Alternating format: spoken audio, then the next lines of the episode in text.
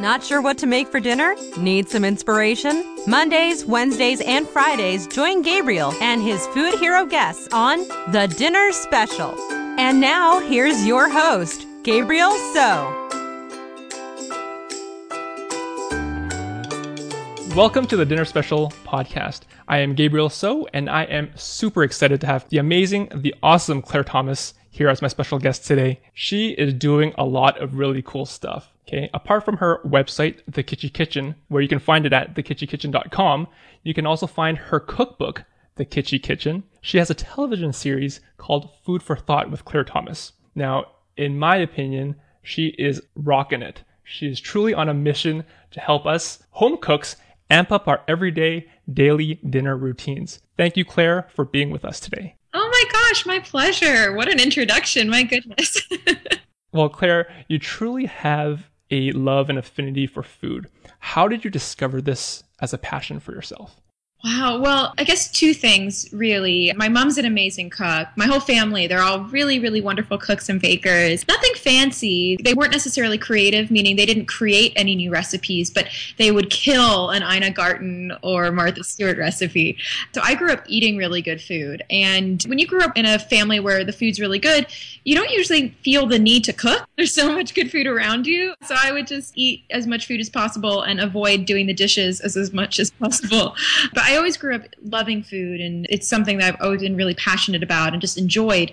But it wasn't until I got a job just out of college in development, which means my job was to try to find interesting stories to turn into television shows and films and things like that. And I was a big history nerd. I was a history major in college. And so I'd always turn to history because I always think that it's the most interesting source for material like that and I sort of fell across food history. I read this article, it's in one of my favorite magazines called Gastronomica, and it was an article about how Leonardo da Vinci's Last Supper is neither kosher nor Aramaic, so it it like misses it on both accounts. And I thought that was so funny because the Passover meal is kind of a set script, like everyone knows what that is.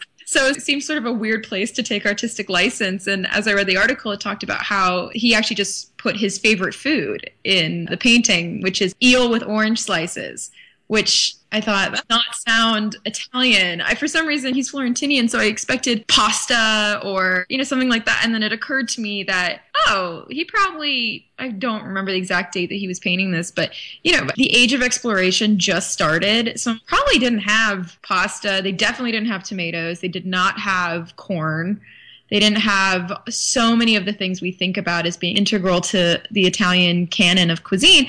And so it sent me on this weird journey of like, what was Italian cuisine before the age of exploration? Just like really weird, nerdy side projects. And the answer is Greek. It was Greek food. So I ended up just kind of falling in love with food history. I found it to be kind of the closest thing to a time machine because if you understand how people ate, you understand how they lived, their economy, their environment, the politics of the time. Some of the funniest and oldest laws on the book for major cities like Venice, for instance, are actually food related. Something people have seemed to be historically very persnickety about. So you get a great sense of, I guess, people's personality through history. And what I love about it too is it's something unescapable about the human condition. You know, we have to eat. So I love how it makes me feel connected to the past and the people who lived in the past. Because a lot of times we can think of them as, you know, figures in oil paintings with funny wigs or, you know, that kind of thing. And it's cool to think of them as real people who had, you know, very strong opinions and some of them liked their food salty, some of it liked it spicy, you know, that kind of thing. Cool. So I guess this is how naturally you developed the Kitchy Kitchen blog. Yeah, it's so funny thinking about where my blog started and where it is now. I started the blog as sort of a little fun place to just put my creativity.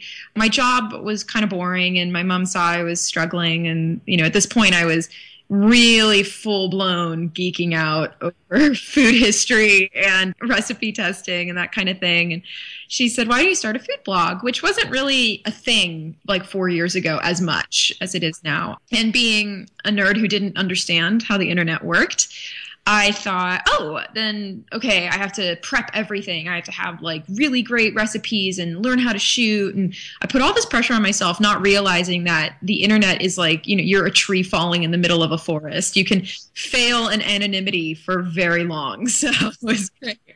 But so I started the blog and it was so funny. I learned how to shoot food photography by basically just picking up a camera and shooting it and staring at the picture and trying to figure out what, what was wrong with it. And it was like basically trial and error. I'd look at the photos that I liked. And once I figured out, my dad's actually like kind of an amateur photographer. He loves photography. It all came down to lighting. And so we would have conversations about where the light was coming from and what exactly it was doing. And then I started noticing food styling and i was able to basically you know quit my job that i had there and become a full-time food stylist. And the blog you know was just pretty interesting. It started out very pretentious. So if you go too far back please. the food's kind of over the top. And i think i was trying a little too hard. I was trying to appear you know very sophisticated. And it's funny but once i started the show that's when the big transition happened when I started the show, I realized I had to translate my recipes into a way that felt really accessible. And what are people cooking on you know a weekday night? No no one's going to spend a million years making anything. I don't spend a million years making anything. I'm actually very lazy in the kitchen so for me, it sort of changed my path. And since then, all my food has been my nickname for it is Lazy Person Elegance. It looks really impressive, but it actually is not hard to do whatsoever. You know what? And that's what I was going to say. Your food is so accessible and it's something that people actually will try. Whereas, you know, there's these cookbooks out there. They're beautiful. They're amazing cookbooks made by like these famous, amazing chefs. But there's no way that I'm going to know how to like totally debone a fish and like figure out how to do all that stuff out on my own. so I think you have definitely hit a chord with your audience for sure. Well, it's funny. There's still stuff for me that I'm intimidated by. Like, there's, like, I, it's funny when I sat down to do the cookbook. So that the cookbook was a two year process. And when, so when I first sat down, this was probably two and a half years ago, I looked at my blog and thought, okay, what are the most popular, best recipes on the blog that I definitely want to include in the cookbook? And I looked at, and on my blog, I'm pretty sure it was like 80% sweets and then the only meat that I had was like shrimp and bacon, and then lots of cocktails. It was very i was like oh this is funny how there's not like actually that much savory content. You should do a dessert cookbook because your sweet pizza and like your bacon candy pig candy? Oh yeah pig candy's a thing. That's the stuff right there.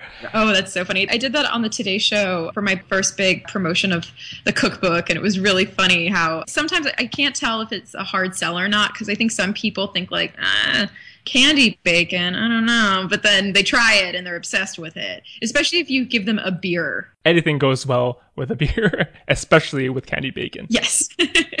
well, you kind of alluded to this earlier. Were you always a good cook? Because, you know, sometimes as home cooks, we get intimidated and we also have dinner or kitchen disasters. Like this past weekend, I was glazing a ham and it was a simple glaze. It was just like brown sugar and some vinegar, mixed it up, and I put it all over the ham. But literally five minutes after I put it in the oven, the glaze had all fallen off the ham. It was bubbling like crazy and spilling all over the oven, and the entire house smelled like burnt sugar for the past two days. So please help me feel a little bit better about myself and tell me that you too have some food disasters in your past. I'm so sorry, Gabriel, but I'm perfect. I've never messed up in the yes no oh my god of course. So much. I'm the opening line of my cookbook is have you cried yet? You know like literally. So i've had my fair share of kitchen disasters and still do. It's funny like when i recipe test most of the time I've gotten it down where I understand recipe structure really well at this point. And so it's funny, this is sneaky. I probably should not be sharing this, but I have probably a core group of recipes and I use those recipes and reinvent them over and over and over again. And so that when you understand sort of a core recipe, you can make it look completely different and no one's the wiser, but you know that all you did was tweak sort of the flavors and you use the exact same technique. So, like, for instance, if I was braising chicken, you could do that French with, you know, white wine and chanterelles and thyme and, you know, some really lovely moments like that, like maybe some walnuts and currants or something.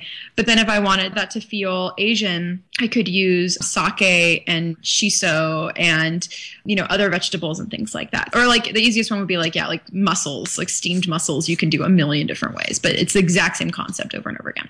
But every now and then I do get overly ambitious and decide, okay, I'm going to break out, I'm going to try something. And so the one place that I've seen the most sort of kitchen disasters is with attempts at gluten free and vegan baking because it's just chemistry. It's straight up chemistry. And I once tried to make a flourless, I don't know, do you guys have a BJ's in Canada? It's where I used to eat in middle school all the time. It's like a pizza parlor. They have a thing on the menu called the Pizookie. It's a pizza cookie.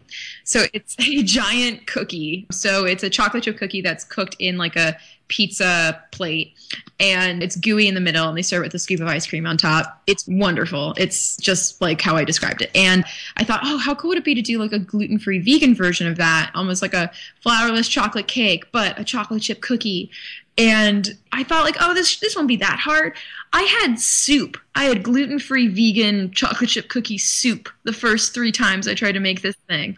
It just would not come together. Oh my gosh. Did it taste good though? It tasted good, but it's I'm like I don't know if this is working so well. So, you know, and I finally cracked it, but it took quite a few attempts and in the beginning, you know, like I said, like my mom's a home cook, my aunt's a home cook, like I couldn't call up Ina Garten and be like, hey, I don't understand how to make your mac and cheese. Help. So I just kind of you know, sort of toiled away trying to figure it out. So in the beginning, there's a lot of experimentation and definitely a learning curve. But the good news is that no matter how often you mess up, there's always Thai food. So that's kind of what I live by. I, you know, if I don't feel like cooking or what I'm cooking did not work out, I will just order some pad see and everything is better for it. right. And that is so comforting to know because I think home cooks have this illusion that, you know, every time we cook, it has to be something that's good and that's amazing. Where, you know, most of the times, if you're trying something new, it's going to take a few tries and it's going to take, you know, a couple of attempts, even if you're following a recipe for you to get down the techniques and get down sort of, you know, figuring everything out. 100%. And actually, like one of my things is I do a lot of entertaining. It's funny, I'm at that age in my life where I'm not meal planning yet. So when I am cooking, I'm either cooking something that I'm eating over the sink or on my couch in sweatpants, or it's for an event. It's for like my friends who are coming over for a small dinner party or something like that. And what I tell people whenever they like come to a party I'm throwing and they ask like, "Oh, so how should I do my event or whatever?" I always tell them like, "Don't ever try something the first time at a party." It's just Murphy's law. It's not going to work ever you hear people tell you this, but it never fails. Like I would be the first person to try something new. If I'm going to bring something to a dinner party, I am going to bring something that I've just tried. And I know that everybody says don't do it, but I don't know what it's something within us that we wanted. It's this need to impress. You know, we want to be fancy and cool in front of our friends. My aunt has this cookbook called Cooking for Compliments, which is amazing just because of the title because at least it's open about it, like cooking for those compliments. But yeah, I think that that's part of it. I mean, honestly, if you want to cook for compliments, if you want to impress people when you go to a party, just bring the dessert because people will love a mediocre dessert and will not forgive a mediocre salad. So, you know, you will never get a high five like, oh my gosh, amazing salad. That never happened at a dinner party. I'm going to take that tip and I am going to just bring desserts from now on. No, so you could bring box brownies. I'm not kidding. If you bring like box brownies, people be like, "Oh, I love box brownies. Thank you so much. This is fantastic." Like no one would be mad at you. Everyone would be totally happy about it. Well, here at the dinner special, we like to talk with our food heroes about dinner dishes that are special to them. So, can you share with us a dinner dish that is special to you and why is it so special to you? Ooh, that's a good question. Let's see. There's two ways I could go for with this. I could go with just like what I really, really like, or I could go with the nostalgia factor.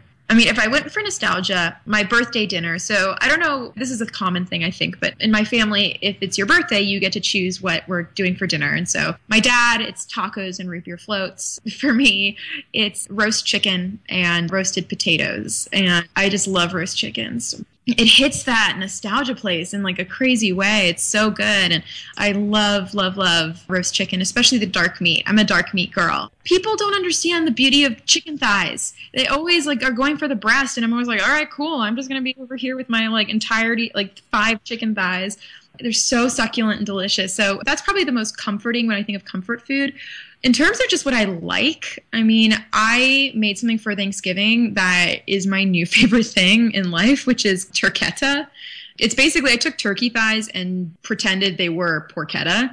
So I just, you know, rubbed it with the same seasoning you would to do porchetta and then cooked it in the same manner. So low and slow, bound up with a little bit of white wine. And I got like the crispiest skin. The flavor was really, really good. And to me, it's because it's just the boneless turkey thighs, it's not like a full blown bird it's a lot more accessible and you could do this with chicken thighs. They'd be very tiny though. They'd be these really cute little packages but delicious. But no i would totally make turketta again for dinner. Now is this recipe going to be in a follow-up cookbook or in, on your blog? It's on the blog now. Oh is it? Yeah. Okay i'm going to totally check it out. You got to check it out.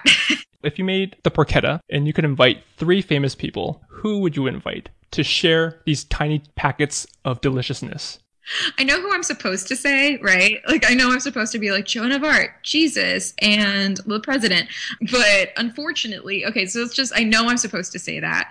But I'm gonna go with who I actually would want to have a dinner party with. God, you know what's embarrassing is I have like a really long list of fantasy friends and double date partners, but I would love to have Amy and David Sedaris over. And then if we have to have like one extra person to balance it out for four, well, I have a weird crush on Nigella. She's like my favorite person, and she's amazing. You're not alone because she is ultimately like my first and ultimate like food person crush. She's amazing.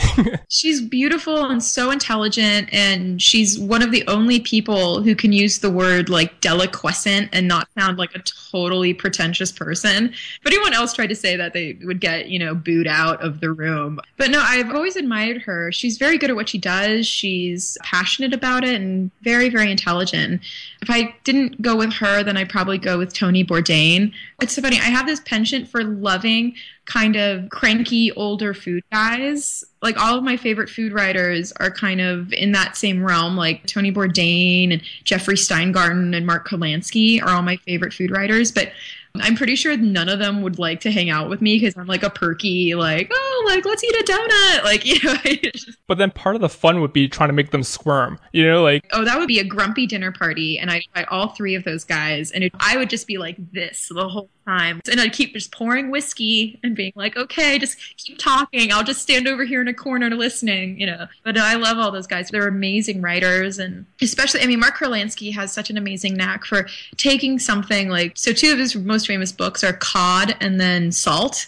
And those are hard sells subject matter. So the fact that he's able to write, it's so fascinating and so engaging, and it's fun to read, and it gets people into history and food in a way that I just think is fantastic. You know, I talk to people who've never been interested in food history or known about it, and they've read one of his books and been hooked. So, you know, I love that style of writing. I'm so impressed by it. For home cooks, I mean, I love to cook. But sometimes, you know, after a long day, you've been at work for like nine or 10 hours, you have kids and they're raising a ruckus. They might not value or appreciate cooking dinner. So how can we make it more fun for them? Like, is there a song that sort of, or an album that you put on that just like gets you in the groove for like, you know, cooking and getting down? Well, what's funny for me is I do love music, but when I am cooking or in my car or something like that, I actually listen to podcasts and talk radio. I listen to NPR, which I don't think a kid would really appreciate.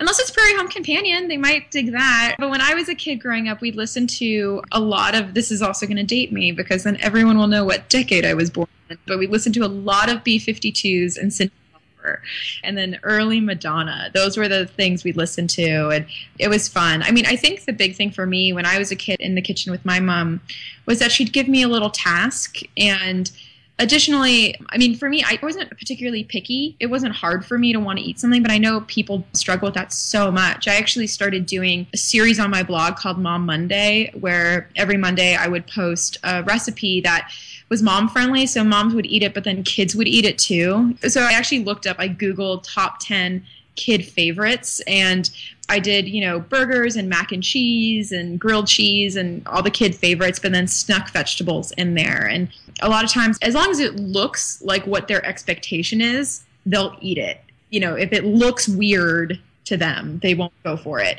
But so for me, I think having, you know, fun music, giving them a real task, like a real activity. I mean, for me, I grew up around open flames, and when I was six years old, my dad, you know, handed me an exacto knife for a school project. And like, don't cut yourself. You can. It's an open blade. Don't do it. And I'd be like, okay. And then I never did because I just was super duper careful about it. So not that I'm saying to do that, but I'm just saying that I think, you know, explaining to kids the process so they understand what's really happening and then telling them why it's important to be patient, why it's important to pay attention, and then let them be part of the process. I think that that'll be a really good way of engaging them in the dinner because they're going to be more likely to eat it if they made it. They're going to be proud of it and excited about it.